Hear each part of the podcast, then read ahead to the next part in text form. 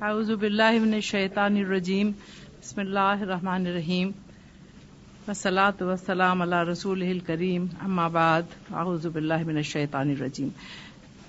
السلام علیکم۔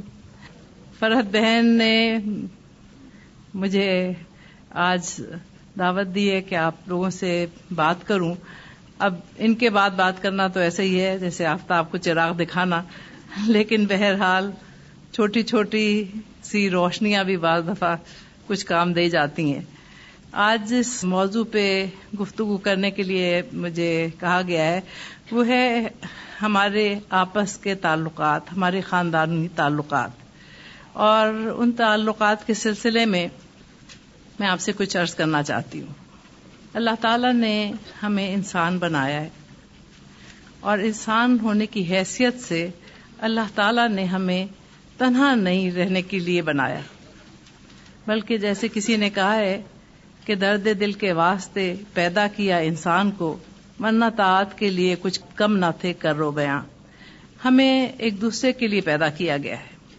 اور اسی لیے ایک انسانی معاشرے کی تعمیر اسی وقت ہو سکتی ہے جبکہ ہمارے اجتماعی معاملات صحیح جو بنیادی اللہ تعالیٰ نے ہمارا ایک نظام بنایا، خاندانی نظام۔ وہ صحیح ہوتا ہے تو معاشرہ صحیح ہوتا ہے۔ معاشرہ صحیح ہوتا ہے تو ملک صحیح ہوتا ہے۔ اور اس طرح سے یہ ایک عالمگیر تحریک ہے جو پھر پھیلتی چلی جاتی ہے۔ اور اسی وجہ سے جہاں آپ یہ دیکھیں کہ معاشرہ صحیح نہیں ہوتا اور خاندانی نظام بگڑ جاتا ہے، تو وہ ایک قوم کے زوال کا آغاز ہوتا ہے۔ ہم اسے محسوس نہیں کر سکتے، لیکن زوال ایک دم ہوتا بھی نہیں ہے۔ جیسے آپ دیکھیے کہ سورج نکلتا ہے، روشنی پھیلتی ہے اور پھر آہستہ آہستہ زوال کا وقت آ جاتا ہے اور پھر سورج کو غروب ہوتے ہوتے کافی دیر لگتی ہے۔ اسی طرح سے انسانی تہذیب کا سورج بھی ہے کہ جب وہ چیز جس کی خاطر انسان کو پیدا کیا گیا اگر وہ اس چیز کو نہیں سمجھتا اور اس مقصد کو پورا نہیں کرتا، تو پھر اس کا بھی زوال شروع ہو جاتا ہے۔ دنیا میں تمام تہذیبوں کا آغاز اور زوال اسی طرح سے ہے۔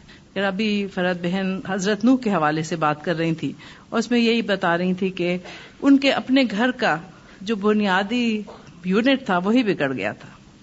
ان کی بیوی اور بیٹے نے ہی ان کا ساتھ نہیں دیا تھا۔ اور اس کی وجہ سے اگر آپ دیکھیں کہ ہر گھر کا یہی حال تھا۔ اور اس کی وجہ سے وہ تمام کی تمام تہذیب مٹ گئی۔ اس کو مٹنے میں ایک، دو، تین سال نہیں لگے، بلکہ پورے ساڑھے نو سو سال کا عرصہ ہے حضرت نو علیہ السلام کی تبلیغ کا۔ اور اس عرصے میں یہ زوال آہستہ آہستہ ان قوموں میں آ رہا تھا۔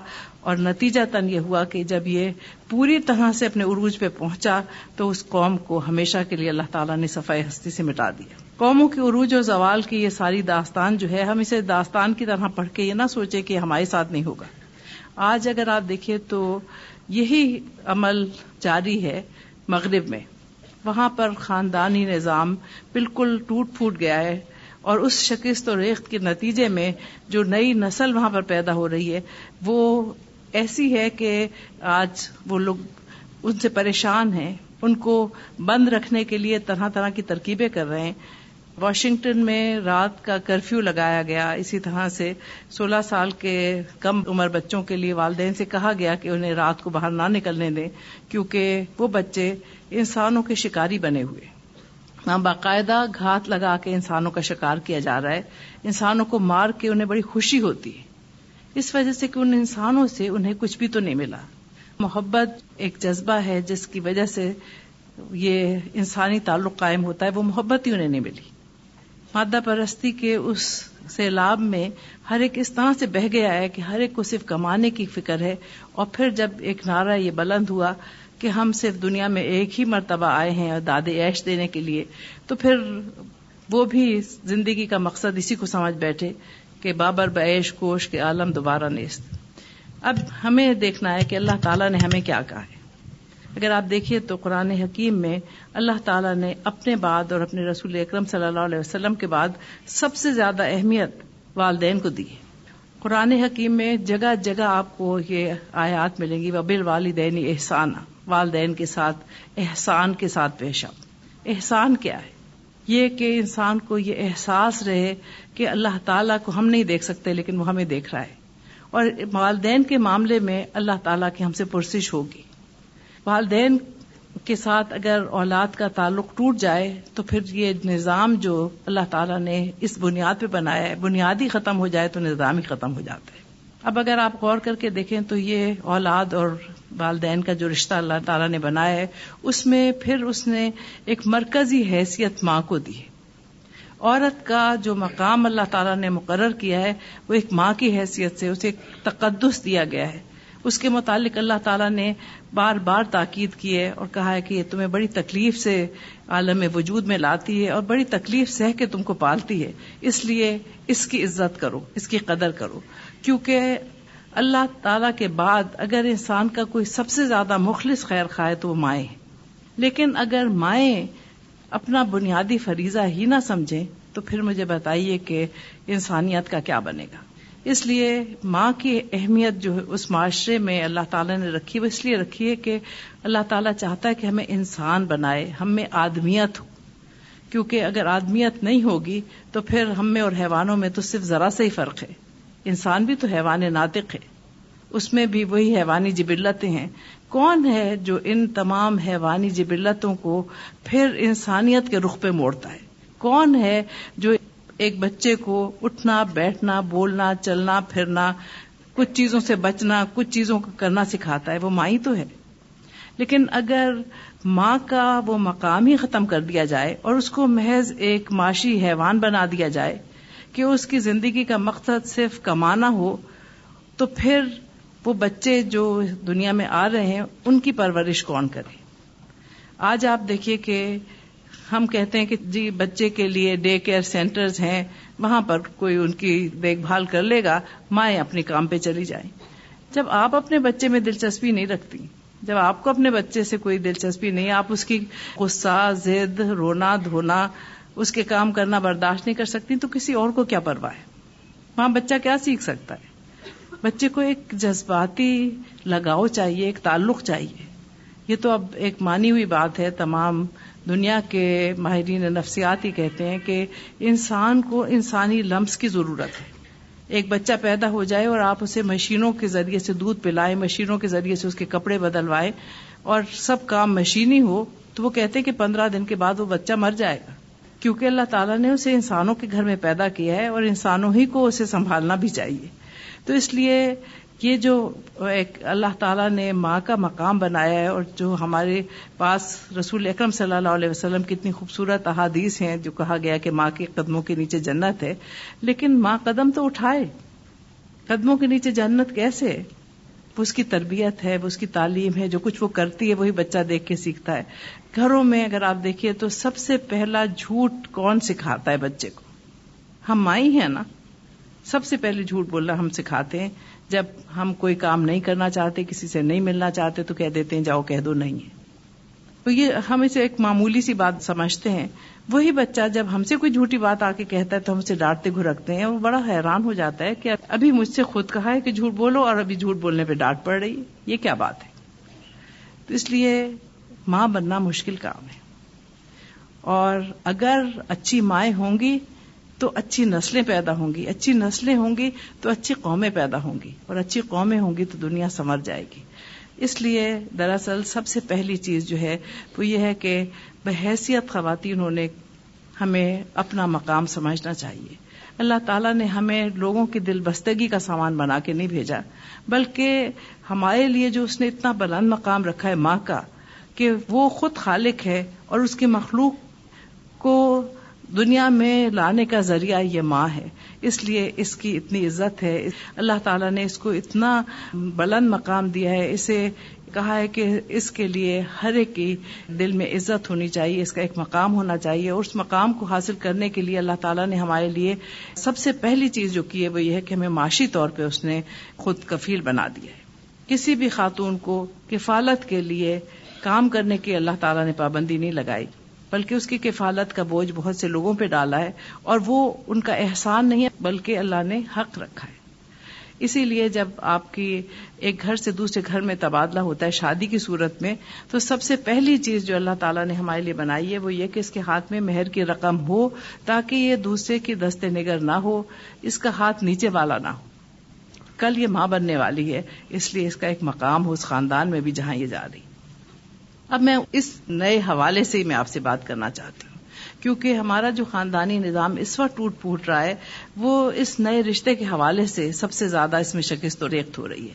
آج ہمارے یہاں نعرہ لگایا جا رہا ہے مساوات کا کہ خواتین مردوں کے مساوی ان کو سب کچھ مل جانا چاہیے۔ لیکن اگر آپ دیکھیں تو کائنات میں کیا کہیں مساوات ہے؟ کیا کوئی برابر ہے؟ ہماری پانچ انگلیاں بھی برابر نہیں ہیں۔ اگر یہ برابر ہوں تو ہم ان سے کوئی کام ہی نہیں کر سکتے۔ ان پانچ انگلیوں کو آپ برابر کر دیں، اگر یہ آپ کا انگوٹھا چھوٹا نہ ہو اس انگلی سے، تو آپ کوئی چیز پکڑ نہیں سکتے صحیح طرح سے۔ اس لیے اللہ تعالیٰ نے ہر ایک کے لیے کچھ مقام بنائے، کچھ ذمہ داریاں ہیں اور کچھ حقوق ہیں۔ حقوق اور فرائض کی ایک نہایت ہی خوبصورت تقسیم ہے اور اسی کو اللہ تعالیٰ توازن کہتا ہے اور اسی لیے وہ کہتا ہے کہ توازن کو نہ بگاڑو۔ جب بھی ہم توازن کو بگاڑیں گے تو ظاہر ہے کہ سب چیزیں بکھر جائیں گی۔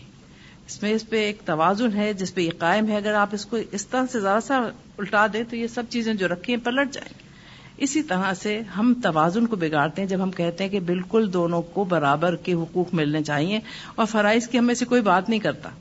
اس لیے جہاں تک کہ خواتین کا تعلق ہے، خواتین کے حقوق کا تحفظ اللہ تعالیٰ نے قرآن حکیم میں کیا ہے۔ اور اسی وجہ سے آپ دیکھیں کہ قرآن حکیم میں سورہ نساء ہے۔ سورہ رجال کوئی نہیں ہے، کیونکہ اللہ تعالیٰ جانتا ہے کہ معاشرے کی باغ ڈور باقی سب چیزیں مردوں کے ہاتھ میں ہیں، اس کی معاشی تمام باغ ڈور مردوں کے ہاتھ میں ہے اس لیے معاشرتی مقام دینے کے لیے اللہ تعالیٰ نے پھر عورتوں کے تحفظ کے حقوق بنائے ہیں، مردوں کے لیے کچھ فرائض رکھیں اور اس طرح سے اللہ تعالیٰ چاہتا ہے کہ اس نظام کو ہم جاری کریں۔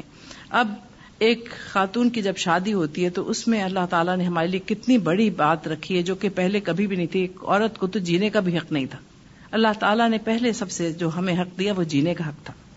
عورتوں کی تعظیم کس طرح سے کرائی اللہ تعالیٰ نے؟ اگر ذرا سا آپ غور کریں کہ رسول اکرم صلی اللہ علیہ وسلم پہ جب پہلی وہی آئی تو آپ نے آ کے کسے بتایا؟ آپ اپنے چچا حضرت ابو طالب سے بھی کہہ سکتے تھے، کیونکہ وہ والد کی جگہ تھے، ایسی پرورش کی تھی، بہت محبت کرتے تھے۔ آپ اپنے بچپن کے دوست حضرت ابو بکر کے پاس بھی جا سکتے تھے، لیکن اللہ تعالیٰ نے جیسے کہا کہ ان کے لیے ان کا جوڑا اس لیے بنایا کہ وہ اس سے تسکین حاصل کریں۔ وجہ سکون انسان کی شریک حیات کو بنایا ہے۔ اس لیے آپ نے یہ بات آ کے سب سے پہلے حضرت خدیجہ کو بتائی اور وہ تھی سب سے پہلے ایمان لانے والی۔ وہ تھی رسول اکرم صلی اللہ علیہ وسلم کو تسلی دینے والی۔ اور اسی وجہ سے پھر آپ دیکھیے کہ اللہ تعالیٰ نے یہ مقام دیا ایک عورت کو کہ وہ ہے جو اپنے شوہر کی صحیح دوست اور منہ سے ساتھی ہے۔ اس لیے جو باتیں وہ کسی اور سے نہیں کہہ سکتے، وہ اپنی بیوی سے کہہ سکتے ہیں۔ اسی لیے اللہ تعالیٰ نے اس رشتے کو ایک لباس کی طرح سے کہا ہے کہ تم ان کا لباس ہو تمہارا لباس ہے۔ لباس ہمارے حسن میں اضافہ کرتا ہے، ہماری خوبصورتی میں اضافہ کرتا ہے اور اسی لیے اللہ تعالیٰ چاہتا ہے کہ شوہر اور بیوی کا رشتہ لباس کا سا ہو۔ جو ایک دوسرے کے عیب جاننے کے باوجود ان کو مشتہر نہ کریں، بلکہ ان عیبوں پہ پردہ ڈھاکے ایک دوسرے کے لیے حسن اور زیبائش میں اضافہ ایک باعث بنے۔ اسی لیے پہلے زمانے میں شوہر اور بیوی ایک دوسرے کو ایک دوسرے کا نصف بہتر کہتے تھے۔ تو کہتے تھے ہم نصف ہیں، آدھے ہیں اور ہم پورے اس وقت ہوتے ہیں جب دونوں ملتے ہیں۔ تو یہ ملاپ جو ہے وہ انہیں ایک مکمل انسان بناتا ہے، کیونکہ ایک مرد ہے جس کے اندر جذباتیت بالکل نہیں ہوتی، وہ بہت ہی پریکٹیکل ہوتے ہیں۔ خواتین ہیں جو بہت جذباتی ہوتی ہیں اور اتنی پریکٹیکل نہیں ہوتی۔ ان دونوں کے ملاپ سے ایک بہت خوبصورت رشتہ وجود میں آتا ہے اور یہ جوڑا ہے جو پھر انسان کی تخلیق کا باعث بنتا ہے۔ اور اس سے جب بچے پیدا ہوتے ہیں ان کے اختلاط سے، تو پھر ایک بیلنس قائم ہوتا ہے۔ ایک طرف وہ ہے جو کہ زندگی کے تمام مسائل پریکٹیکلی ہینڈل کر رہا ہے، اور دوسری طرف وہ خاتون ہیں جو جذبات کو ہاتھ سے نہیں جانے دیتی، وہ نازک جذبات لطیف احساسات کی مالک ہیں جو ہر چیز کو محسوس کر لیتی ہیں، بچی کی ہر تکلیف کو، ہر کمی کو، ہر پریشانی کو وہ محسوس کر سکتی ہیں۔ اور اس طرح سے اس بچے کی جب نشو نما ان دونوں کی شرکت سے ہوتی ہے تو وہ بچہ ایک خوبصورت زندگی کی ابتدا کرتا ہے۔ لیکن اگر اس جوڑے میں شروع ہی میں ہم آہنگی نہ ہو تو پھر آپ دیکھیے کہ کس قسم کا بچہ وجود میں آئے گا۔ دونوں کے لیے اس کے دماغ میں نہیں آتا کون صحیح ہے، کون غلط ہے، گھر میں ہر وقت جھگڑے ہو رہے ہیں، ہر وقت لڑائی ہو رہی ہیں۔ اور اگر ان لڑائی جھگڑوں کی اگر آپ بنیادی وجہ دیکھیں تو وہی کھینچا تانی ہے حقوق اور فرائض کی۔ اس لیے سب سے پہلے ہمیں یہ سمجھ لینا چاہیے کہ ہمارے حقوق کیا ہیں، ہمارے فرائض کیا ہیں۔ اور اس سلسلے میں جو فرائض ایک نئی زندگی شروع کرتے ہوئے ہمیں اللہ تعالیٰ نے سونپے ہیں، وہ ہیں ہمارے سسرالی رشتوں کے فرائض۔ اور اسی کی بگاڑ کی وجہ سے دراصل سارے بگاڑ کی ابتدا ہو جاتی ہے۔ ایک ماں جب اپنے بیٹے کی شادی کرنی چاہتی ہے، بڑے ارمان سے، بڑے چاؤ سے، بڑے پیار سے وہ ایک بہو لے کے آتی ہیں۔ اور پھر اسے لانے کے بعد پھر نہ جانے ایک عجیب رقابت کا سا رشتہ قائم ہو جاتا ہے۔ یہ بھی سمجھ میں نہیں آتا کہ جس کو آپ اتنی شوق سے خود ہی لے کے آئی ہیں، پھر اس سے آخر یہ رقیبانہ سلوک کیسا؟ اس میں دونوں طرف سے ہی کچھ کھینچا تانی ہوتی ہے۔ بیوی چاہتی ہے کہ وہ اپنا حق جتائے، وہ چاہتی ہے کہ وہ اپنی پوری کی پوری توجہ شوہر اس کو دے۔ اور ماں چاہتی ہے کہ جیسی توجہ پہلے اسے دی جاتی تھی، وہی توجہ اب بھی اس کو حاصل رہے، وہ بیوی کی طرف دیکھے بھی نہیں۔ اور اس طرح سے ایک عجیب سا حال ہو جاتا ہے اس شخص کا جو دو لوگوں کے درمیان کھنچ رہا ہے۔ اسی رشتے کو ہم خوبصورت بنا سکتے ہیں۔ سب سے پہلے یہ ہے کہ ہمیشہ آپ دیکھیے کہ جو بڑا ہے، اسے کچھ اشار اور قربانی کا مظاہرہ کرنا چاہیے۔ ایک بچی جو آپ کے گھر میں آتی ہے، ایک نوخیز پودے کی طرح سے ہے۔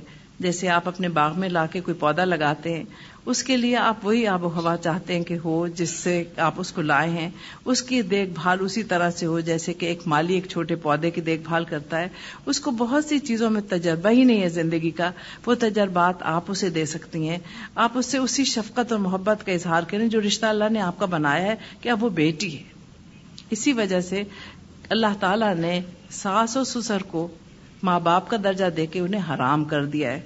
ایک عورت کی طلاق بھی ہو جائے تو بھی اس کا خسر، اس کے باپ ہی کی جگہ رہے گا، وہ اسے شادی نہیں کر سکتا۔ اس کا شوہر مر بھی جائے تب بھی وہ اسے شادی نہیں کر سکتا۔ ساری عمر کے لیے اسے باپ بنا دیا۔ اس کی وجہ کیا ہے؟ اس لیے کہ وہ اس کے بچوں کا دادا بھی ہے۔ اور اللہ تعالی چاہتا ہے کہ وہ بچے دادا اور دادی کی شفقت سے کبھی بھی محروم نہ ہوں۔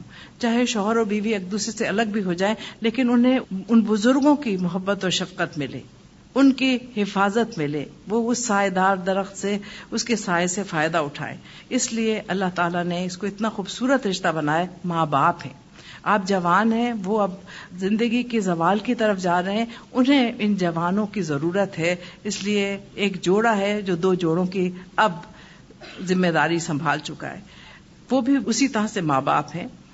بیٹے کے لیے، مرد کے لیے اس کی بیوی کے والدین بھی والدین کا درجہ رکھتے ہیں۔ اگر یہ تربیت آپ اور میں اپنے بچوں کو دیں کہ اب جو تمہارے ساس سسر ہیں، وہ تمہارے والدین کی طرح سے ہماری طرح سے ان کی عزت، ان کی تقریب ان کے حقوق، ان کے فرائض تمہارے اوپر اسی طرح سے ہیں جیسے ہمارے ہیں۔ تو آپ دیکھیے کہ یہ رشتہ کتنا خوشگوار بن جائے۔ اسی طرح سے جب آپ اپنی بیٹی کو رخصت کرتے ہیں تو ہمارے ہاں تو رخصتی کے گیت اب ایسے ہو گئے اور ایسے ایسے گانے ہم بنا رہے ہیں کہ جیسے ہم لڑکی کو دشمنوں کے نرغے میں بھیج رہے ہیں۔ پہلے تو آپ دیکھیے کہ اتنے پیارے گیت ہوتے تھے جس میں یہ کہا جاتا تھا سسرال والوں کی طرف سے، خوشی سے کر دو ودا تمہاری بیٹی راج کرے گی۔ تو انہیں پتا ہوتا تھا کہاں جا رہی ہے، وہاں پر وہ نوکرانی بننے نہیں جا رہی۔ وہاں پر وہ بے عزت ہونے نہیں جا رہی بڑی عزت کے ساتھ اس کو لے کے جا رہے اب دونوں طرف ایک دوسرے کی بے عزتی کے گانے گائے جاتے اور اس کی وجہ سے آپ دیکھ لیجیے کہ کیا ہو رہا ہے۔ اس لیے جب بچیوں کی تربیت کریں تو یہ ضرور انہیں بتائیں کہ انہیں ایک نئے رشتے میں داخل ہونا ہے۔ اور وہ آپ کی کامیابی اور آپ کی تربیت اس وقت نظر آئے گی جب وہ لوگ اس کی تعریف کریں، جب وہ لوگ اسے اپنائیں اور جب وہ ان کو اپنائیں۔ اب جب یہ چھوٹی چھوٹی سی چیزیں ہوتی ہیں جو کہ پہلے ہوا کرتی تھیں اور اب نہیں ہوتی پہلے بچیوں کو ایک تربیت دی جاتی تھی، ایک طرح سے انہیں ذہنی طور پہ تیار کیا جاتا تھا کہ شادی سے دس پندرہ روز پہلے انہیں سب سے الگ کر دیا جاتا تھا تاکہ نئی زندگی میں داخل ہونے کے لیے انہیں سوچنے کا وقت ملے۔ کوئی بڑی بوڑھی ان کو بیٹھ کے زندگی کے نشے و فراز سمجھاتی تھیں تاکہ اس نئی زندگی میں جب داخل ہوں تو وہاں جا کے پہلے ہی دن کوئی حماقت آمیز حرکت نہ کریں کہ ہمیشہ کے لیے پھر مصیبت میں پڑ جائیں۔ تو وہ ہمیشہ ایک نصیحت کرتی تھی، بیٹی، آنکھیں بند رکھنا، کان کھلے رکھنا، زبان بند رکھنا۔ پندرہ بیس دن تک زبان بند رکھنا، سننا، بولنا نہیں۔ اور آپ یہ دیکھیے، کتنی پیاری نصیحت تھی۔ کیونکہ جب آپ آنکھیں بند رکھتے ہیں تو بہت سی چیزیں، بہت سی خرابیاں آپ کو نظر ہی نہیں آتی۔ آپ کان کھلے رکھتے ہیں تو آپ دیکھتے ہیں کس کو کیا پسند ہے، کس کو کیا ناپسند ہے، کون کیا چاہتا ہے، اور زبان بند رہتی ہے تو آپ اس پہ کوئی خیال آرائی نہیں کرتے۔ کیونکہ ایک غلط جملہ ہمیشہ کے تعلقات کے بگاڑ کا باعث بن جاتا ہے۔ اس لیے یہ چھوٹی چھوٹی نصیحتیں تھیں جو اب ہم نہیں کرتے۔ ہم بڑے بڑے جہیز ضرور بناتے ہیں، ہم آرائشیں بہت کرتے ہیں، ہم دکھاوے کی بہت سی نمائشی چیزیں کر رہے ہیں جس کی کوئی ضرورت نہیں ہے، لیکن جو اصل چیز ہے زندگی گزارنے کی، اس سے ہم کبھی بھی نہیں بتاتے بچوں کو۔ تو اصل چیز یہ ہے کہ جب آپ کی بچی جاتی تو اسے بتائیں کہ بیٹی، اب یہ تمہارے ماں باپ ہیں۔ ہمارے ساتھ تمہاری زندگی جو گزری ہے، بیس، اکیس، بائیس، پچیس سال، وہ تو بہت تھوڑا حصہ ہے۔ اب اصل زندگی تو یہاں سے شروع ہوگی جو جب تک تم زندہ ہو، جب تک جاری رہے گی۔ اس لیے اگر ان لوگوں کو اپناؤ گی تو زندگی بڑی خوشگوار ہوگی۔ اگر ان سے تعلقات خوشگوار نہ ہوئے تو زندگی اجیرن ہو جائے گی۔ اس لیے ان سے خوشگوار تعلقات کے لیے کیا چاہیے کہ وہاں پر جو آپ کے نئے والدین ہیں، انہیں والدین کی طرح اپنائیں۔ اگر کوئی آپ کی خوش دامن صاحبہ کوئی کسی بات میں نصیحت کرتی ہیں تو آپ یہ نہ کہیں کہ یہ بڑھیا مجھ پہ کیوں تنقید کر رہی ہے۔ بلکہ یہ سوچے کہ یہ ماں ہے، یہ میری بھلائی چاہتی ہے۔ جیسے میری ماں مجھے بات بات پہ ٹوکتی تھی، جیسے وہ مجھے بعض مرتبہ گھرک بھی دیتی تھی ڈانٹ بھی لیتی تھی یہ بھی والدہ ہے جب انہیں محبت کرنے کا حق ہے تو انہیں ڈانٹنے کا بھی حق ہے تمبی کرنے کا بھی حق ہے اور چھوٹی چھوٹی سی باتوں سے وہ خوش ہو جاتی ہیں۔ آپ کہیں جا رہے ہیں باہر، آپ ان سے اجازت لے کے جائیں۔ جیسے اپنی والدہ سے اجازت لیتے ہیں کہ میں جا رہی ہوں، آپ سے اجازت لینے آئی ہوں۔ ان کا اتنا دل بڑا ہو جاتا ہے کہ بچی مجھ سے پوچھنے کے لیے آئی ہے، حالانکہ اسے ضرورت نہیں تھی پوچھنے کی۔ جب آپ کہیں جا رہی ہوں ان کے ساتھ کسی تقریب میں، آپ صرف اتنا سے کر دیں، بتائیے اما میں کیا پہنوں؟ اس سے ہی ان کا دل اتنا بڑا ہو جاتا ہے، مجھ سے پوچھا ہے۔ ویسے تو آپ ہر وقت اپنے مرضی کے کپڑے پہنتے ہیں، آنے جانے میں پوچھ لیا تو کیا حرج ہو گیا؟ لیکن یہ چھوٹی چھوٹی سی باتیں ہیں جو بڑی اچھے نتیجے پہ آپ کو پہنچائیں گی۔ آپ کو جو لباس، جو کپڑے ان کی طرف سے دیے، جب آپ وہ پہنتے ہیں تو ان کا دل خوش ہو جاتا ہے، اس نے پسند کیے۔ ہمارے ہاں طریقہ یہی ہے کہ ابھی بچیاں جاتی ہیں اور اس کے چوتھے دن ہی بازاروں میں کھڑی ہوتی ہیں پھر سے۔ کیونکہ وہ جو کپڑے اما ابا نے دیے ہیں، جو خود بھی شوق سے بنائے ہیں اور جو ادھر سے آئے ہیں، وہ بھی شوق سے آئے ہیں، لیکن وہ کپڑے بس اب ختم، اب نئے شروع ہو جائیں گے۔ تو اس لیے یہ نہ کیجیے۔ ان کا چھوٹی چھوٹی چیزوں سے دل رکھیے۔ پھر آپ دیکھیے کہ گھر کے کام کاج میں اگر آپ اسی طرح سے ان کا ہاتھ بٹائیں، اس گھر کا اپنے آپ کو حصہ رکھیں، اسے اجنبی نہ سمجھیں، بہن بھائیوں کے ساتھ آپ کا سلوک اچھا ہو، بہنوں کی طرح سے سلوک ہو، آپ کا اپنی نندوں کے ساتھ، ان سے محبت اور پیار کا ایک رشتہ ہو، ایک دوستی کا رشتہ ہو، تو یہی لوگ آپ کے بہت بڑے کام آنے والے ہیں۔ کبھی اگر شوہر سے کھٹ پٹ بھی ہو جاتی ہے، تو یہی سارے آپ کے پشت بنائی کو کھڑے ہو جاتے ہیں۔ یہی سارے اس کے خلاف محاذ بنا کے کھڑے ہو جاتے ہیں کہ تم نے یہ کیا کیسے؟ کیونکہ یہ ہے اصل میں جو آپ کی پشت پنائی کرنے والے ہیں۔ آپ کے ماں باپ تک بات پہنچ جائے گی تو بات ہی ختم ہو جائے گی۔ اس لیے سب سے ضروری ان رشتوں میں ایک چیز یہ ہے، جب بھی آپ کو یہاں کوئی بات ہو، اسے اپنے والدین تک، اپنے گھر والوں تک نہ پہنچائیں۔ یہاں کی بات یہیں رہنے دیں۔ ان کے راز رکھیں۔ ان کی پردہ داری کریں، ان کی اچھی باتیں پہنچائیں، ان کی غلط بات کسی سے نہ کہیں۔ چھوٹی سی چیز ہے، لیکن ہوتا کیا ہے کہ ادھر ہماری بچیاں رخصت ہوتی ہیں اور اگلے دن جب بھائی لینے جاتے ہیں اور وہ گھر آتی ہیں تو سب سے پہلے ان سے پوچھا جاتا ہے، بتاؤ ساس کیسی ہے، بتاؤ نندے کیسی ہیں، بتاؤ کیا دیا، بتاؤ کیا لیا، بس تم دب کے نہیں رہنا، بس کوئی کام نہیں کرنا، پھر ساری عمر کام کروائیں گے۔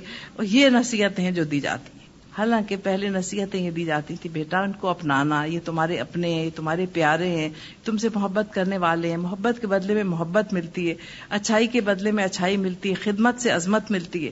چھوٹی چھوٹی سی چیزیں تھیں جن کی وجہ سے زندگی بہت اچھی گزرتی ہے۔ ابھی فرد بہن سے میں یہ کہہ رہی تھی کہ مجھے چار دن ہوئے یہاں آئے ہوئے اور افسوس یہ ہے کہ کوشش کرتی رہی لیکن پھر میں سارے دن غائب رہتی تھی کیونکہ ماشاء اللہ ماشاء اللہ میری سسرال کے یہاں تقریباً تیس افراد ہیں اور میں ہر ایک کے پاس فردن فردن ملنے گئی کیونکہ وہ سب کے سب ایسے ہیں جو انتہا سے زیادہ محبت کرنے والے ہیں۔ میری اس پینتالیس سالہ زندگی میں میں نے جو سب سے بڑی نعمت پائی ہے وہ ان کی محبت ہے۔ ان میں سے بچے، بڑے میرے ہم عمر، سبھی چاہنے والے اور سبھی محبت کرنے والے، جس کے ہاں ایک دن گئی ہوں، اس نے کہا کہ ایک دفعہ اور آ کی شکل دکھا جاؤ، بہت دنوں بعد آئی ہو اور میری بیٹی یہ کہہ رہی تھی کہ امی، اب ہر جگہ تو ہم نہیں جا سکتے۔ میں نے کہا، نہیں، ہمیں ہر جگہ ہی جانا ہے۔ کیونکہ یہ محبت کرنے والے لوگ ہیں اور محبت کسی قیمت میں نہیں ملتی۔ یہ اتنی قیمتی چیز ہے جس کو حاصل کرنے کے لیے آپ کو کچھ نہ کچھ اپنے آپ کو گھسنا پڑتا ہے، کچھ نہ کچھ آپ کو اپنے پروگراموں میں کمی کرنی پڑتی ہے، اپنی جان مارنی پڑتی ہے۔ جب تک آپ دوسروں کے لیے سار اور قربانی نہیں کریں گے، اس وقت آپ کو کچھ بھی نہیں حاصل ہوگا۔ اس لیے جو یہاں پر نوجوان بچیاں ہیں، ان سے میں یہی کہوں گی کہ آپ جتنا بڑوں کی خدمت کریں گی، جتنا ان کی عزت کریں گی، اتنا ہی پھر آپ کو اپنے بچوں سے عزت ملے گی۔ اتنا ہی آپ کو قدر ملے گی، اتنی ہی محبت ملے گی، کیونکہ محبت نہ قیمتی تحفوں سے ملتی ہے، نہ اچھے لباس سے ملتی ہے، نہ کسی اور چیز سے ملتی ہے۔ جن چیزوں کے پیچھے اس وقت ہم دوڑ رہے ہیں، اس سے کچھ بھی نہیں ملتا۔ اس سے وہ سکون، وہ اطمینان، وہ خوشی، وہ راحت آپ کو نہیں مل سکتی۔ جو راحت اور خوشی اور اطمینان اور سکون آپ کو محبت کرنے والوں سے ملتی ہے۔ اس لیے محبت حاصل کرنے کے لیے سب سے پہلے اللہ کے احکامات مانیں۔ اللہ تعالیٰ نے ان دونوں رشتوں کا ذکر کیا ہے اور اسے اپنا معاوضہ قرار دیا کہ کس طرح سے دو خاندانوں کو میں ملا دیتا ہوں اور ان میں ایک محبت اور معدت کا رشتہ قائم کر دیتا ہوں۔ کس طرح سے دو اجنبی لوگوں کو ملا دیتا ہوں اور یہ اللہ کا ایک معاوضہ ہے کہ دو انسان جو ایک دوسرے کو نہیں جانتے، پھر یکجان اور دو قالب ہو جاتے۔ تو اس لیے اس رشتوں کو قائم کرنے کے لیے چھوٹی چھوٹی سی جو قربانیاں ہیں وہ ضرور دیجیے اس پہ ضرور عمل کیجیے پھر اس کے علاوہ والدین کی جو اہمیت ہے اس کو کبھی نہ بھولیے کیونکہ ہماری تمام عبادات، ہماری تمام ریاضتیں، ہماری تمام چیزیں ضائع ہو جاتی ہیں اگر والدین ہم سے خوش نہیں ہوتے۔ اس لیے والدین کی خوشی کو محوظ رکھیے۔ اس سلسلے میں میں چاہوں گی کہ اگر کوئی بھی سوال آپ کے ذہن میں ہو تو آپ پوچھیں۔ کیونکہ ان رشتوں کے معاملات میں بہت سے سوالات ہیں جو بچیاں کرتی ہیں اور بہت سی چیزیں ہیں، بہت سی الجھن ہیں جو ان کے ذہن میں ہوتی ہیں۔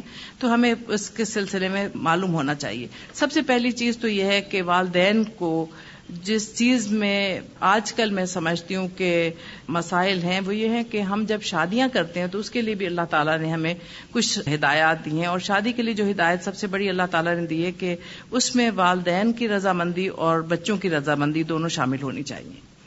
جو بچیاں شادی شدہ نہیں ہیں، ان کو اس بات کا بڑا احترام ہونا چاہیے کہ جو والدین ان کے لیے سوچتے ہیں، اس سے بہتر آپ کبھی بھی نہیں سوچ سکتے۔ ہم عام طور پہ یہ سمجھتے ہیں کہ ہمارے فیصلے بہت اچھے لیکن جب بھی انسان اپنے والدین کے مشورے کے بغیر کوئی فیصلہ کرتا ہے، عام طور پہ بعد میں اسے پچھتانا پڑتا ہے۔ کیونکہ اس نے صرف ایک ہی نظریے سے چیز دیکھی ہے۔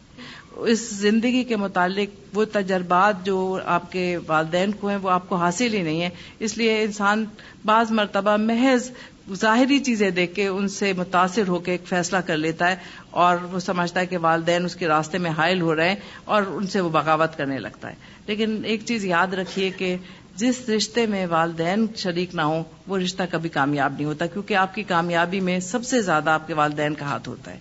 دوسری چیز یہ ہے کہ جب ایک خاتون اگر ان کے شوہر کی وفات ہو جائے یا اگر ان کو طلاق ہو جائے، تو پھر اللہ تعالیٰ نے انہیں اجازت دی ہے کہ بغیر والدین سے پوچھے بھی وہ شادی کر سکتی ہیں۔ والدین کے لیے بھی اللہ تعالیٰ نے ایک ہدایت رکھی ہے کہ وہ ان سے رضامندی لے لے۔ رسول اکرم صلی اللہ علیہ وسلم نے کہا ہے کہ اگر کہیں فیصلہ کر لیا جائے تو کم سے کم انہیں دکھا دیا جائے تاکہ بعض مرتبہ کوئی معمولی سی چیز ہوتی ہے جس کی وجہ سے ایک دوسرے کو ناپسند کرتے ہیں۔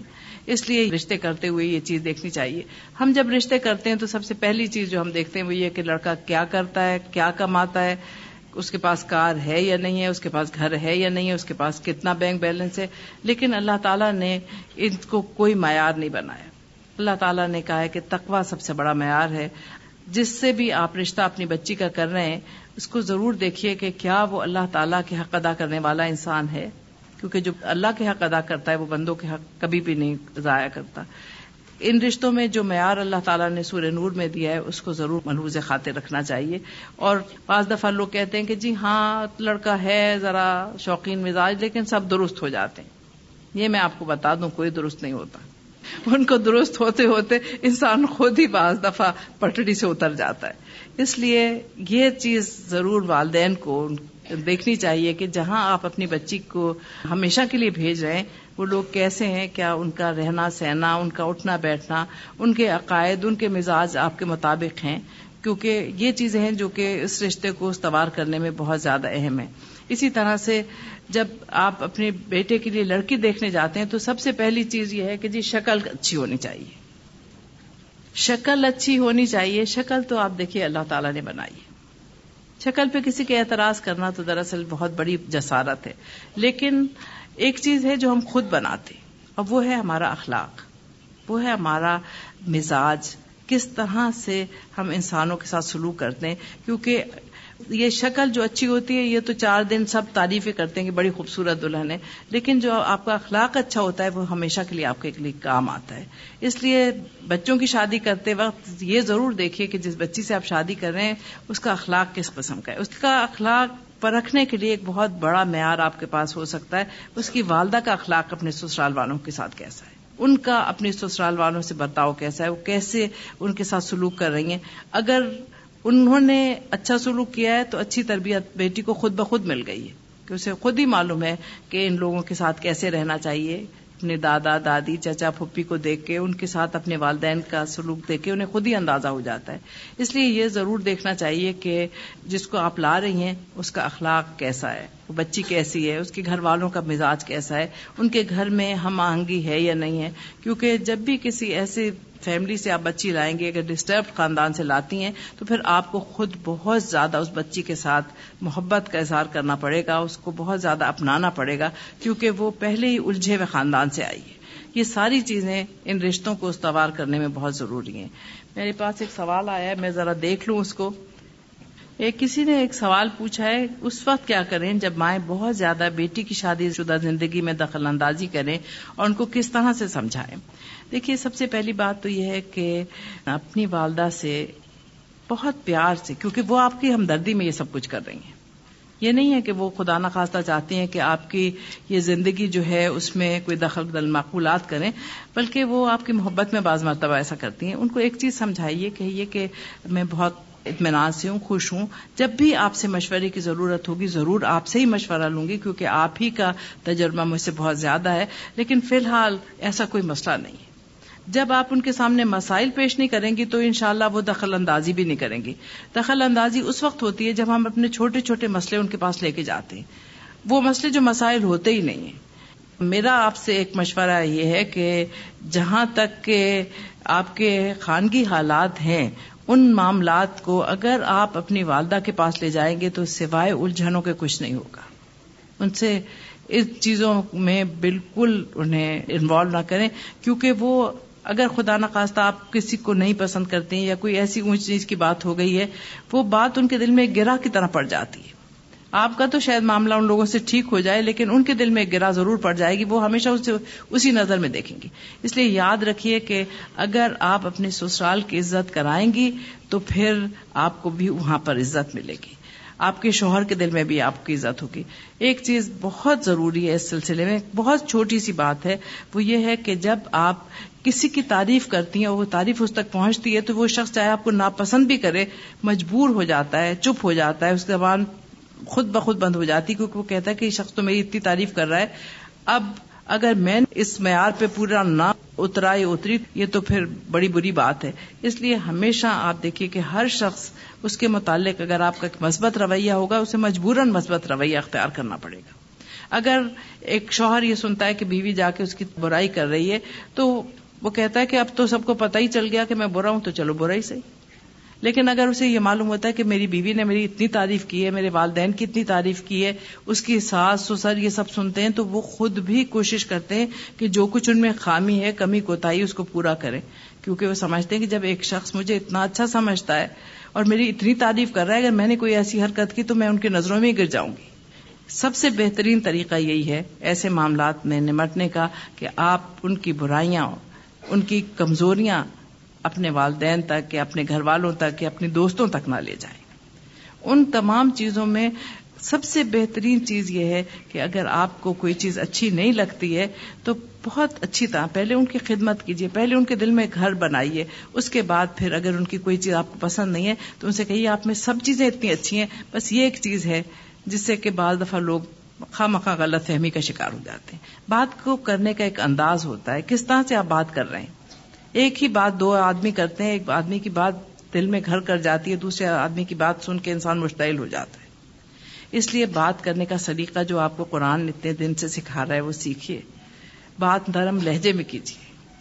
جیسے اللہ تعالیٰ نے خود کہا ہے، حضرت موسا علیہ السلام کو تبلیغ کے لیے بھیجا تو سب سے پہلی چیز کیا کہ ان سے نرمی کے ساتھ بات کیجیے گا۔ رسول اکرم صلی اللہ علیہ وسلم کی سب سے بڑی خوبی سورہ عل عمران میں اللہ تعالیٰ نے کیا بیان کی؟ آپ کو اللہ تعالیٰ نے بہت نرم مزاج بنایا ہے۔ نرمی جو ہے، اس سے آپ سب کچھ حاصل کر سکتے ہیں۔ آپ دیکھیے، زمین سخت ہوتی ہے، اس میں آپ بیج ڈالیں اڑ کے گر جاتا ہے۔ زمین کو آپ کھودتے ہیں، نرم کرتے ہیں، پانی ڈالتے ہیں، اس میں بیج ڈالتے ہیں، اس میں سے کچھ نہ کچھ نکلتا ہے۔ اس لیے نرمی ہے، جو کہ تمام مسائل کا بہت اچھا حل ہے، سختی سے چیزیں ٹوٹ جاتی ہیں۔ اگر شوہر کہے کہ ماں باپ سے نہیں ملنا، تو ہم کیا کریں؟ کیا قطع رحمی کا حکم ہے کیا چھپ کر رشتے داروں سے ملیں گے؟ دیکھیے، بات اصل یہ ہے کہ اگر آپ کا شوہر یہ کہتا ہے کہ آپ اپنے والدین سے نہ ملیں، تو اس کا ایک طریقہ یہ ہے کہ پہلے تو شوہر کے ساتھ آپ اپنے تعلقات اس قسم کے بنائیں کہ وہ پھر آپ کی خوشی کو اپنی خوشی سمجھے کی خدمت کیجیے، ان سے محبت کیجیے، ان کے ماں باپ کے ساتھ بہت اچھا سلوک کیجیے۔ اور پھر جب آپ دیکھیں کہ زمین نرم ہے، تو پھر اس میں یہ بیج اٹھنے والدین کی محبت کا بھی ڈالیے کہ جس طرح سے مجھے آپ کے والدین سے محبت ہے، اس لیے آپ بھی تھوڑا سا ان کے ساتھ اچھا رویہ رکھیں، آپ بھی ملیں، آپ اکیلے نہ جائیں۔ میں آپ کو یہ بات بتاؤں کہ چھپ چھپ کے ملنا صحیح نہیں ہے۔ آپ ان کے دل میں اس چیز کو ڈالیں کہ یہ ایک ذمہ داری اللہ کی طرف سے آپ کے پاس رکھی گئی ہے، یہ والدین ہے اور ان کی حق تلفی کا ہم سب کو جواب دینا پڑے گا۔ سختی کی بات نہ کریں، پیار سے، محبت سے۔ بہت سے انسان کی زندگی میں کمزور لمحات ہوتے ہیں، اس میں بات کریں۔ چھپ کے ملنا ٹھیک نہیں۔ کیونکہ جو بھی کام آپ نے چھپ کے کیا، پھر ساری عمر چھپ کے ہی کرنا پڑے گا۔ اور کہاں تک چھپیں گے؟ اس لیے بہتر یہ ہے کہ اگر کچھ دن نہیں مل سکتے تو نہ ملیں۔ جب تک کہ اس بات پہ وہ آمادہ نہ ہو جائیں کہ دونوں ملیں، ساتھ لے کے جائیں، ساتھ ملیں۔ کیونکہ آپ ساری زندگی کے لیے آپ دونوں ساتھی ہیں۔ ہر چیز ساتھ کرنی ہے۔ آپ نے کہا ہے کہ آپ نے بہو کے رویے میں ذکر کیا، اگر آپ ساس کے رویے میں بھی کچھ بتائیں تو واضح طور پہ بتائیں۔ جی اتفاق سے میں بہو بھی ہوں اور ساس بھی ہوں۔ میرے دو بیٹوں کی شادی ہوئی بھی ہے اور میں آپ کو یہ بتاؤں کہ ساس ہونے کی حیثیت سے جو سب سے پہلی چیز ہے وہ یہ ہے کہ جس بچی کو آپ لائے ہیں، آپ اسے ہمیشہ یہ سمجھیے کہ آپ کی جیسے بیٹی ہے، جس طرح سے آپ اس سے محبت و شفقت کرتے ہیں، جس طرح سے آپ اس کی ناز برداری کرتے ہیں اسی طرح سے اگر آپ اس بچی کی کریں گے تو یہ آپ کی بیٹی بن جائے گی۔ کیونکہ آپ کی بیٹی جو ہے وہ تو کسی اور کی بیٹی بنے گی تھوڑے دنوں کے بعد۔ یہ آپ کی بیٹی ہے۔ یہ ہمیشہ آپ کے ساتھ رہے گی۔ اس لیے اسے اپنانا ہے، اسے پیار دینا ہے۔ اور ذاتی مسالے تو نہیں دینی چاہیے، لیکن میں آپ کو یہ بتاؤں کہ میری بہو میرے ساتھ ہی رہتی ہے اور ماشاء اللہ اس کی شادی کو بارہ سال ہو گئے۔ اور دوسری بہو بھی میرے ساتھ رہتی ہے۔ ان دونوں کی شادی تقریباً ساتھ ساتھ ہوئی تھی۔ جو میری چھوٹے بیٹے کی بیوی ہے، اس کی ہاں جب اس کا بچہ ہونے لگا تو میرے بیٹے نے اسے مذاق میں کہا کہ امی کہتی ہیں جس کے یہاں بچہ ہوگا اس کو میں گھر سے نکال دوں گی۔ تو اپنا گھر کرے، میں نہیں بچوں کی ٹینٹیں برداشت کر سکتی۔ تو صبح سے میری بیٹی نے کہا، پتہ نہیں امی کیوں کلسوم روئے جا رہی ہے روئے جا رہی ہے۔ میں نے کہا، کیا ہوا؟ کہنے لگی کہ مجھے تو وہ خوش نہیں بتاتی، آپ ہی پوچھیں، آپ سے بات کرتی ہے۔ میں نے کہا اچھا میں نے کہا، بچے، تم کیوں رو رہی ہو؟ اس نے کہا، امی، کیا آپ مجھے نکال دیں گی؟ میں نے کہا، کیوں بیٹا؟ اللہ نہ کرے، کیوں نکال دوں گی؟ اس نے کہا کہ جاوید کہتے ہیں، جب تمہارے بچہ ہوگا تو امی کہہ رہی ہیں کہ میں نہیں برداشت کرتی بچوں کو، تو میں تمہیں نکال دوں گی۔ امی، اللہ کے واسطے مجھے نہ نکالیے گا۔ میں کہا، نہیں بیٹا، میں تمہیں کوئی نہیں نکال رہی۔ پھر جب خیر سے اس کے بچہ ہونے والا تھا تو اس کی والدہ آئی مجھ سے کہہ لیں کہ آپ اگر آپ کہیں تو میں لے جاؤں؟ میں کبھی تمہاری بیٹی ہے سو دفعہ لے جاؤ، خوشی سے لے جاؤ، مجھ سے پوچھنے کی بات ہی نہیں تو جب وہ چلی گئی تو مجھ سے کہنے لگی، امی مجھے نہ بھیجیں۔ میں نے کہا، کیوں بچے؟ کہنے لگی کہ، بھائی، امی تو صبح ہی اٹھا دیتی ہیں، یہاں تو میں آرام سے اٹھتی ہوں۔ تو آپ مجھے نہ بھیجیں، کوئی بہانہ کر دیں۔ میں نے کہا، بچے، اب میں کیا کہوں؟ تمہاری امی کہیں گی کہ یہی شاید کچھ گڑبڑ کریں گے کہہ لیں گے آپ یہ کہیے، ہسپتال یہاں سے قریب ہے، وہاں سے دور ہے۔ یہاں چار پانچ لوگ لے جانے والے ہیں، وہاں تو صرف تمہارے ابا ہی ہیں۔ تو ان سے کہ تم یہاں آ جاؤ۔ میں نے کہا ہاں ٹھیک ہے۔ میں نے ان سے کہا کہ، بھائی، تم یہاں آ جاؤ نا، میرے پاس ہم سب مل کے چلے جائیں گے۔ پھر جب ہسپتال سے فارغ ہونے لگی تو مجھ سے کہہ لی امی، اب مجھے آپ پہلے آ جائیے گا تاکہ آپ مجھے گھر لے جائیں۔ اب آپ دیکھ لیجیے کہ اگر ساسیں اس طرح سے پیار اور محبت کا سلوک کریں، اسی طرح سے جس دن یہ بچیاں آئیں، میں نے کہا، بیٹا، دیکھو، یہ میری الماری ہے، اس میں میری چادریں ہیں، تم لوگ چادر اوڑھتے ہو تو میری چادر جس کے ساتھ میچ کرے لے جائے۔ میرے جوتے یہاں رکھے ہوئے ہم سب کے پاؤں کا ایک ہی ناپ ہے، جس کو میرا جوتا کوئی پسند آئے وہ لے جائے۔ یہ اس الماری میں جو چھوٹے موٹے بندے بندے ہیں یہ رکھے ہوئے جس کو جو پسند آئے لے جائے اور جس کا جو جی چاہے کھولے لے جائے، چابی لو اور لے جاؤ۔ تو وہ ابھی تک یہی ہے کہ وہ آتی ہیں، کوئی جوتا لے گیا، کوئی چادر لے گیا، کوئی بندے لے گیا۔ ٹھیک ہے، بڑی خوشی سے مجھے بڑی خوشی ہوتی ہے کیونکہ میں تو استعمال کم ہی کم کرتی ہوں۔ اور وہ بچیاں جب کرتی ہیں تو میرا دل خوش ہو جاتا ہے۔ جب وہ اتنی اپنائیت سے مجھ سے اپنی سب باتیں کہتی ہیں۔ بہت دفعہ میری چھوٹی والی بہو مجھ سے کہتی ہے ابھی میں وہ باتیں آپ سے کہتی ہوں جو میں اپنی امی سے کہتے ہوئے ڈرتی ہوں کیونکہ ان سے بڑی ڈانٹیں پڑتی ہیں۔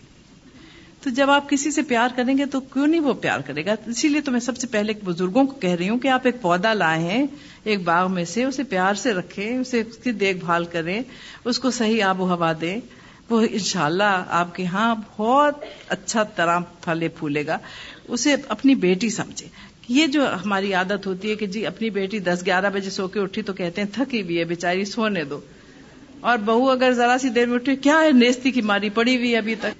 بچے ہیں، اپنے نواسا نواسی ہیں ان کو کندھوں پہ بٹھائے پھر رہے ہیں۔ پوتا پوتی ہیں دھتکار رہے ہیں۔ جاؤ اپنی اما کے پاس، جاؤ اپنی اما کے پاس۔ بھائی آپ کے ہی بیٹے کے بچے ہیں۔ وہ کہیں ساتھ تو نہیں لے کے آئی تھی، تو ان کو کیوں نہیں پیار کرتے؟ اگر آپ ان کے ساتھ وہی سلوک رکھیں جو اپنی بیٹیوں کے ساتھ رکھتے ہیں، ان بچوں کے ساتھ وہی سلوک رکھیں، آخر آپ کے بچے ہیں۔ تو پھر آپ دیکھیے کہ کبھی بھی ایسی کوئی چیز نہیں پیدا ہوتی۔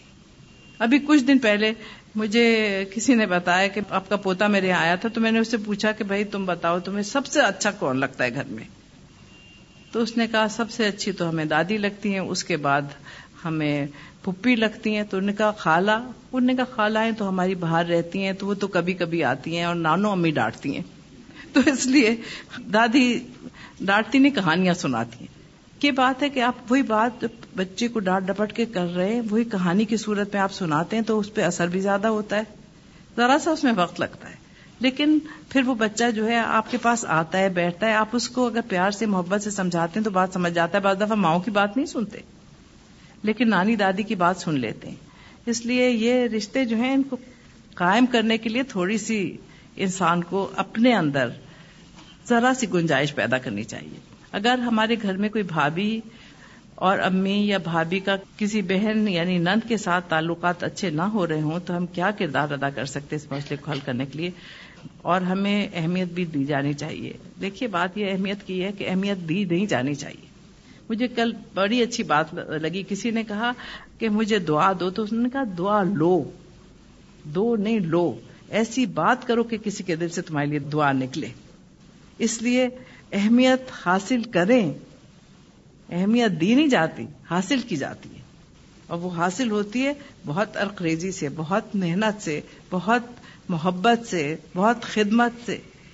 پہلے بزرگ کہتے تھے خدمت میں عظمت ہے۔ جب آپ کسی کی خدمت کریں گے، جب آپ کسی سے محبت کریں گے، جب آپ اس کے جذبات کا احترام کریں گے، تو ایسا ہو ہی نہیں سکتا۔ انسان تو انسان ہی ہے نا۔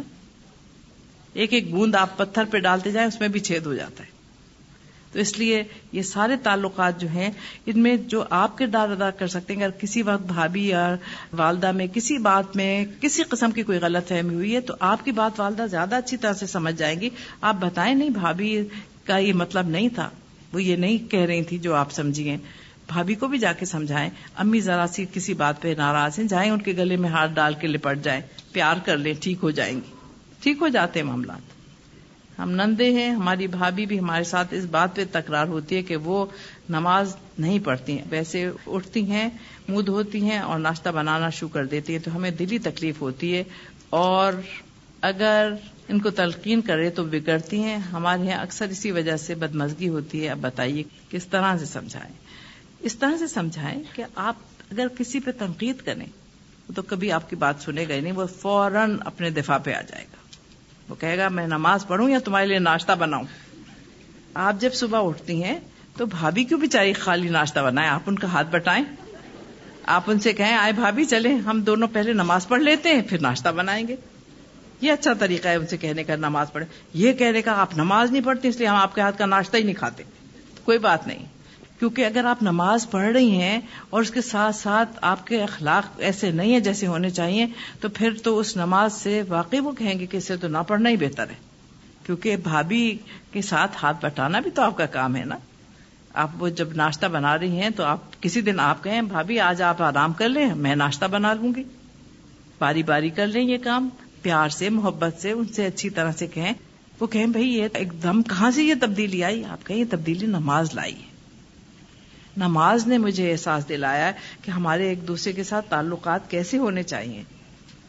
انہیں بھی پھر خیال ہوگا کہ نماز بہت اچھی چیز ہے، جس کی وجہ سے ان کو ان باتوں کا خیال آ رہا ہے جو پہلے کبھی نہیں آیا کرتا تھا۔ ٹھیک ہے نا؟ یہ بھی ایک اچھا طریقہ ہے۔ بہت دفعہ لڑکیاں سب کچھ لٹاتی ہیں، سسرال پہ محبت، مال، ہر چیز، قربانیاں، ذلت بھی۔ بعض دفعہ اٹھاتی ہیں، اس کے باوجود اگر سسرال میں ایسے بہت سے ظالموں کا سامنا پڑے، تو وہ ایسے میں کیا کرے ان ظالموں سے محبت کریں۔ جو محبت ہے نا، وہ بڑے سے بڑے ظالم کو پانی کر دیتی ہے۔ کیونکہ آپ یہ دیکھیے کہ ایک چیز جو شیطان کرتا ہے ہمارے سارے معاملات میں اور تعلقات میں، وہ ہے نفرت۔ نفرت سے کوئی چیز کبھی وجود میں نہیں آتی۔ آپ کا یہ سوچ لینا کہ وہ ظالم ہے اس نفرت کا اظہار کر رہا ہے جو آپ کے دل میں چھوٹے سے کسی کونے میں چھپی ہوئی ہے۔ اصل بات یہ ہے کہ ہم اپنے اوپر خود ظلم کرتے ہیں۔ جب ہم دوسروں کے متعلق ایک منفی سوچ رکھتے ہیں یا ایک منفی رویہ اختیار کرتے ہیں، ہر ایک چیز کا ایک مثبت پہلو بھی دیکھیے۔ اور وہ مثبت پہلو یہ ہے کہ اگر کوئی زیادتی کر بھی رہا ہے تو اس زیادتی کے بدلے میں اللہ تعالیٰ نے کیا کہا ہے؟ اچھائیوں کے ذریعے سے برائیوں کو دور کر دو۔ بدتمیزی کا جواب تہذیب سے دے۔ ایک خاموشی ہے جو بہت سے مسائل کا حل ہے۔ کوئی تلخ اور ترش بات کہتا ہے، اندر سے شیطان تھپکی دیتا ہے، اس سے بڑھ کے منہ توڑ جواب دو۔ بول ہی نہ سکے آگے۔ لیکن آپ خاموشی اختیار کرتے ہیں۔ وہ انتظار میں ہوتے ہیں کہ اب جواب آئے گا تو ان کے دل میں ایک جواب پہلے سے تیار ہوتا ہے۔ وہ وہیں کا وہیں رہ جاتا ہے۔ جب آپ چپ ہو جاتے پھر وہ کوئی ایسی بات کہتی ہیں تاکہ آپ کو اکسائیں پھر آپ خاموش رہتی ہیں۔ پھر وہ کچھ کہتی ہیں، پھر آپ خاموش رہتی ہیں۔ آخر وہ ہار جاتی ہیں۔ اور کچھ دیر کے بعد جب انہیں احساس ہوتا ہے کہ انہوں نے کیا کیا کچھ کہا ہے، اور آپ نے کچھ بھی نہیں کہا، اور آپ نے اپنے رویے میں بھی کوئی تبدیلی نہیں آنے دی، تو پھر خود ہی آ کے معافی مانگتی ہے اس لیے ظالم جو ہے، اس کو آپ اس کی مدد کریں۔ اسے ظالم نہ بننے دیں۔ اسے اچھا بنائیں۔ اور اسے اچھا بنانے کا طریقہ یہ نہیں ہے کہ آپ ظالم کے ساتھ ظلم کریں۔ بلکہ اس کا اچھا بنانے کا طریقہ یہ ہے کہ اسے پیار سے، محبت سے جیت لے۔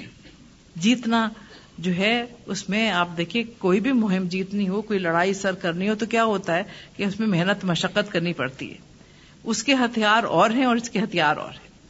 وہاں آپ کو گولے بارود سے کام لینا پڑتا ہے، یہاں گولا بارود جو ہے، محبت ہے۔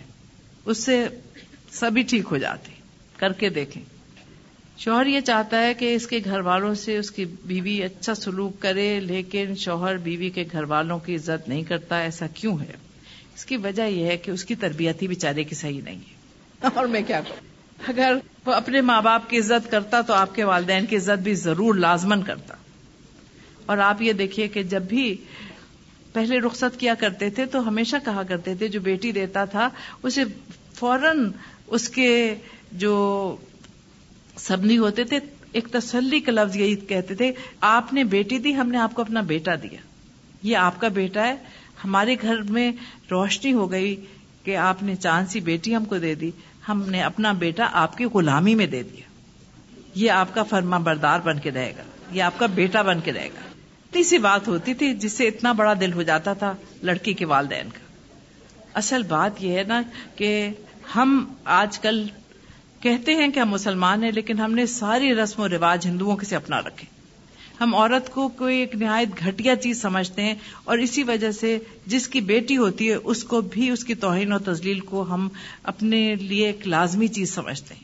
لیکن آپ دیکھیے، اگر آپ چاہتے ہیں کہ آپ کی بہو آپ سے محبت کرے، تو پھر اس کے گھر والوں کی عزت کریں۔ اگر شوہر یہ چاہتا ہے کہ آپ اس کے والدین کی عزت کریں، اسے چاہیے کہ وہ آپ کے والدین کی عزت کرے۔ اور یہ چیز جو ہے، یہ مائیں ہی سمجھا سکتی۔ ہے یہ آپ نہیں اسے نصیحت کر سکتے۔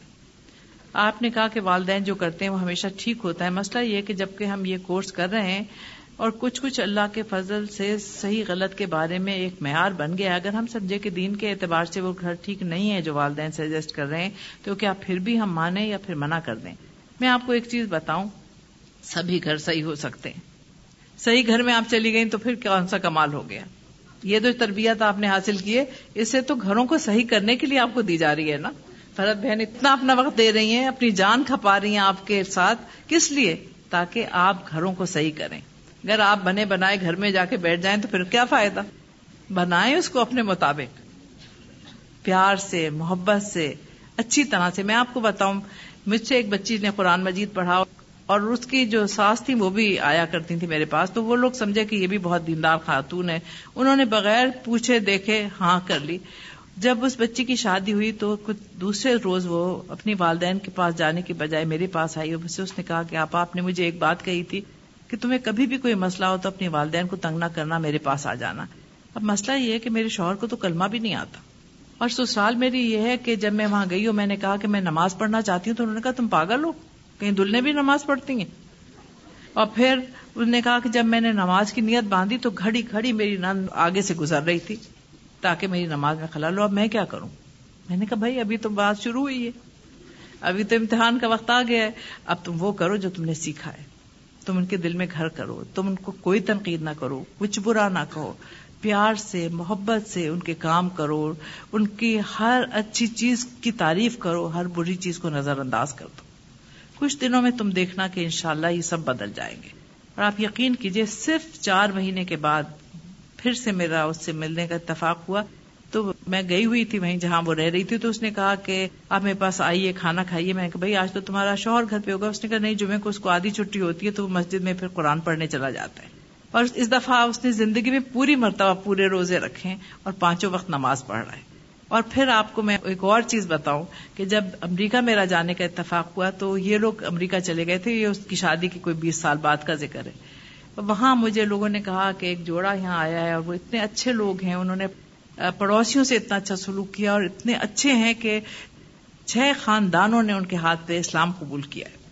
تو میں نے پوچھا کہ ان کا نام کیا ہے؟ اس بچی کا نام نگت تو نہیں؟ اس نے کہا ہاں، نگت ہے۔ میں نے کہا ہاں بس اس سے مجھے یہی امید تھی۔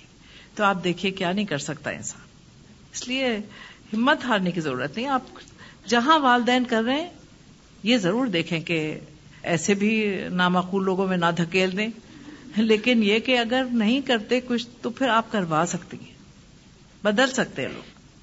دین کی طرف آنے والی خواتین کی بہت عام مشکل یہ ہے کہ اللہ کے فضل سے ہم اس راہ پہ آ گئے ہیں، جبکہ آج کے مرد ہمارے شوہر دنیاوی دوڑ دھوپ میں اتنے مشغول ہیں کہ راہ حق پہ ہمارے ساتھ ہی نہیں ہیں۔ ہماری دلچسپیاں اور معیار بدل چکے ہیں، ایسے میں کیا کریں؟ آپ دیکھیے کہ اصل بات یہ ہے کہ واقعی ایک بہت بڑا مسئلہ یہ ہے کہ ہمارے مرد جو ہیں، کیونکہ ان کی تربیت ہی اس طرح سے نہیں کی گئی، انہیں ایک معاشی حیوان کی طرح سے اٹھایا گیا ہے، تو وہ معاشی حیوان ہی بنے ہوئے ہیں۔ لیکن آپ انہیں انسان بنائیں۔ کس طرح سے؟ بہت آسان ترکیب ہے۔ کبھی جب آپ دیکھیں کہ آپ کو اپنا سبق یاد کرنا ہو، تو آپ انہیں بڑے پیار سے کہیں کہ ذرا یہ کھول دیں، ذرا سا میں پڑھ رہی ہوں، ذرا سا سن لیں۔ میں کل جاؤں گی تو ڈانٹ پڑ جائے گی کہ مجھے یاد نہیں ہوگا، آپ ذرا سن لیں میرا سبق۔ اور جب سبق سنائے گی تو ان کے کانوں میں بھی تو آواز جائے گی نا۔ سبق سنتے سنتے وہ سبق پڑھنے لگیں گے انشاءاللہ۔ بالکل۔ ہو ہی نہیں سکتا۔ رفیق حیات ہیں بھائی۔ تو اگر بیوی بدل جائیں گی، اگر گھر کی بنیاد صحیح ہو جائے گی، تو پھر عمارت تو صحیح کھڑی ہوگی۔ اگر والدین کسی ایسے شخص سے شادی کرانا چاہتے ہوں، جس کے بارے میں معلوم ہو کہ اس کا دین سے زیادہ لگاؤ نہیں ہے، تو کیا ماں باپ کے حکم کے خلاف ورزی کریں؟ دیکھیے، ابھی تو میں نے آپ کو کیا بتایا۔ بھائی، دین سے لگاؤ آپ پیدا کریں گے۔ جب آپ اتنی اچھی ہوں گی، جب آپ اس سے اتنی اچھی طرح سے پیش آئیں گی، جب آپ اس کی زندگی میں اس طرح سے داخل ہو جائیں گے کہ آپ کے بغیر وہ خلا محسوس کرے، تو پھر وہ تو کہے گا کہ بھائی تم جو کہو میں کرنے کو تیار ہوں۔ اس لیے میں یہ بات نہیں مانتی، کیونکہ یہ بات میں آپ کو اپنے تجربے سے بتا رہی ہوں۔ ہماری شادی ہوئی تو انہیں جب کہا گیا کہ اس نے کہا ناوے پہ دستخط کرو، تو وہ دستخط میں ابھی تک انہیں دکھاتی ہوں تو وہ کہتے ہیں بھائی یہ میرے نہیں ہے کیونکہ اردو لکھنی نہیں آتی تھی۔ لیکن پھر قرآن مجید جب میں نے پڑھنا شروع کیا اور اسی ترکیب سے کہ یہ میرا سن لیں، یہ مجھے بتا دیں، آج میں نہیں پڑھ سکتی، ذرا یہ دو چار صفحے پڑھ کے ذرا سے مجھے بتا دیں، لکھ دیں، ذرا سے اس کی جسٹ لکھ دیں، جان بوجھ کے میں اس قسم کی حرکتیں کرتی تھی تو اس سے اتنا شوق پیدا ہوا کہ اب وہ اقبال کے اور غالب کے شعروں کی تشریح کرتے ہیں بچوں کے سامنے، کہنے لگے کہ یہ تمہارا سارا ذوق تمہاری اما نے خواہ میرے اندر ڈال دیا، اب میں کیا کروں؟ اب تو میں کر ہی نہیں سکتا کچھ۔ اب پڑھ بھی رہے تو اصل بات یہ نا کہ آپ کس طرح سے اس چیز کر ایک اگر آپ اپنی شوہر سے کہیں تمہیں کچھ نہیں آتا، میں الہدا سے پڑھ کے آئی ہوں، تمہیں کچھ نہیں آتا، پھر تو وہ کہیں گے، بیوی تم نہیں جاؤ الہدا۔ آپ کو میں ایک بڑے مزے کی بات بتاؤں کبھی کبھی کوئی لطیفہ بھی ہونا چاہیے۔ مرتبہ میرے پاس ٹیلی فون آیا ایک صاحب کا اور انہوں نے کہا، اس زمانے میں نیا نیا ہم نے پڑھانا شروع کیا تھا اور دو تین لڑکیاں پڑھنے آیا کرتی تھی تو فون آیا ایک صاحب کا اور انہوں نے کہا کہ جی دیکھیے آپ کے اندر درس ہوتا ہے اور اس میں آپ ایک چیز کیجیے نہ کہ عورتوں کو یہ بھی بتائیے نہ کہ وہ اپنے شوہروں کو مارا نہ کریں۔ میں سمجھی کوئی مذاق کر رہا ہے۔ تو میری عمر بھی زیادہ نہیں تھی۔ بتیس، تینتیس سال کی میری عمر تھی۔ مجھے بہت غصہ ہے میں نے کہا کوئی صاحب یوں بدتمیزی کریں، مذاق کر رہے ہیں۔ تو کہنے لگے کہ دیکھیے میری بیوی مجھے بہت مارتی ہے۔ تو اگلے درس میں آپ ضرور کہیے گا کہ بیویاں شوہروں کو نہ مارے یہ منع ہے۔ اللہ کی طرف سے منع ہے۔ میں نے کہا، بھائی اچھا خیر، مجھے ہنسی بھی آئی، میں آئی تو لڑکیاں کہہ لیں گی کیوں ہنس رہی ہیں آپ? میں نے کہا، بھائی کسی کا اس طرح سے بہت ہی دکھیا کوئی شوہر ہے جس کا یہ فون آیا ہے، یا تو کوئی شرارت کر رہا ہے. خیر، اس کے بعد میں نے کوئی نوٹس نہیں لیا، جمعرات گزر گئی، پھر ان کا فون آیا۔ دیکھیے، میں تو بڑی بے تابی سے جمعرات کا انتظار کر رہا تھا، آج کچھ بھی نہیں ہوا۔ میری بیوی تو ویسی کی ویسی رہی۔ میں نے کہا بھائی پتہ نہیں کیا مسئلہ ہے. اس کے بعد انہوں نے میری استاد تھی، ان کو خط لکھا اور انہوں نے کہا کہ جی ہم نے آپا سے کہا تھا کہ آپ اس شوہروں کے بارے میں، ان کے حقوق کے بارے میں بھی کچھ بتا دیا کریں اور میری بیوی مجھے بہت مارتی ہے، تو اللہ کے واسطے کچھ تو آپ بتائیں۔ اب ہم نے کہا، ہم سورے اعراف پڑھ رہے ہیں، اس میں شوہروں کا کہاں سے ذکر کریں؟ تو ایک لڑکی جو پڑھتی تھی اس سے میں نے کہا، بھائی تم ذرا سوال پوچھ لینا کہ شوہروں کے ساتھ کیا سلوک ہونا چاہیے؟ اس کے بعد پھر دیکھو کچھ جواب دیں گے۔ خیر انہوں نے سوال پوچھا، پھر میں نے انہیں کہا، نہیں، میں نے کہا، دیکھیے، اصل بات یہ کہ شوہر جو ہے، اس کا اللہ تعالیٰ نے خود ہی کہا ہے کہ وہ آپ کے اوپر ایک درجے، اس کو فضیلت ہے۔ اور آپ جو قرآن پڑھ رہے ہیں، تو آپ کو تو قرآن کی ہر چیز کے متعلق معلوم ہونا چاہیے، ایک درجے فضیلت ہے۔ جب آپ کا شوہر گھر آتا ہے، تو اسے معلوم ہو کہ اس کا استقبال کیا جا رہا ہے، آپ کے بچوں کا باپ ہے، اس کی عزت کریں۔ اگر آپ اس کی عزت کریں گے، تو آپ کی عزت میں اضافہ ہوگا۔ آئیں تو ان کے لیے پہلے سے تیار کر کے رکھیں، لباس جو وہ بدل لیں، ان کے لیے پانی بنا کے رکھیں، ٹھنڈا گرمیاں ہیں، شربت بنا کے رکھیں، کھانا تیار رکھیں، پھر آپ دیکھیں آپ کا گھر کتنا جنت بنے گا۔ آپ یقین کیجیے، کچھ دنوں کے بعد یہ ہوا کہ پہلے جو لوگ بہت کہتے تھے کہ وہاں کیا پڑھنے جاتی ہو، قرآن خود پڑھ لو۔ پھر لوگ لالا کے چھوڑ رہے تھے اپنی بیویوں کہ جی یہ تو بڑا انقلاب آ گیا، بیویاں تو بڑی خاطریں کر رہی ہیں۔ تو اس لیے آپ لوگ یہ چیز کیجیے تاکہ لوگوں کو پتا چلے کہ باقی ہر شعبے میں انقلاب آیا ایک عورت کسی پیر کے پاس سے آئی اور کہا، مجھے اپنے شوہر کے دل کو جیت لینے کا کوئی طریقہ بتائیں، کیونکہ وہ مجھ سے لڑتے ہیں۔ پیر صاحب نے کہا، شیر کے جسم کے بال جو ہیں، وہ لاؤ، پھر بتاؤں گا۔ وہ عورت چڑیا گھر چالیس دن تک شیر کے بال کے لیے جاتی رہی اور شیر کو اس قدر مانوس کر لیا کہ اس کے تین بال اتار کے لے آئی۔ پیر صاحب نے کہا، نادان، اگر تو شیر کو رام کر کے اس کے تین بال اتار سکتے تو شیر سے زیادہ بڑا درندہ ہے۔ قرآن میں ساس سسر کا ذکر اللہ تعالیٰ نے کس جگہ کیا ہے؟ قرآن میں اللہ تعالیٰ نے ساس سسر کا ذکر سسرالی رشتوں کے حوالے سے میرے خیال سے سورہ نہل میں بھی کیا ہے۔ اس لیے ان دونوں کے وہی حق رکھے۔ اگر آپ دیکھیں تو قرآن سے زیادہ آپ کو جو چیز معلوم ہوتی ہے، رسول اکرم صلی اللہ علیہ وسلم کے سلوک سے معلوم ہوتی ہے کہ آپ نے کیا کیا۔ آپ نے اپنے سسرال والوں کے ساتھ کیا سلوک کیا۔ اور ہمارے لیے تو اللہ نے انہیں کو مثال بنایا ہے۔ اس لیے انہیں کے نقش قدم پہ چل کے ہی ہم زندگی میں کامیاب ہو سکتے ہیں۔ اور جہاں ہم ساس سسر کو وہ اہمیت نہیں دیتے جو اپنے والدین کو دیتے ہیں، تو وہیں سے آپ دیکھیے کہ ہمارے اور شوہر کے معاملات بھی بگڑنے شروع ہو جاتے ہیں۔ چاہتے ہیں کہ اچھی زندگی گزارے تو اچھی زندگی گزارنے کے لیے یہ ضروری چیز ہے کہ جس گھر میں آپ جا رہے ہیں، اس کے گھر والوں کی عزت کریں۔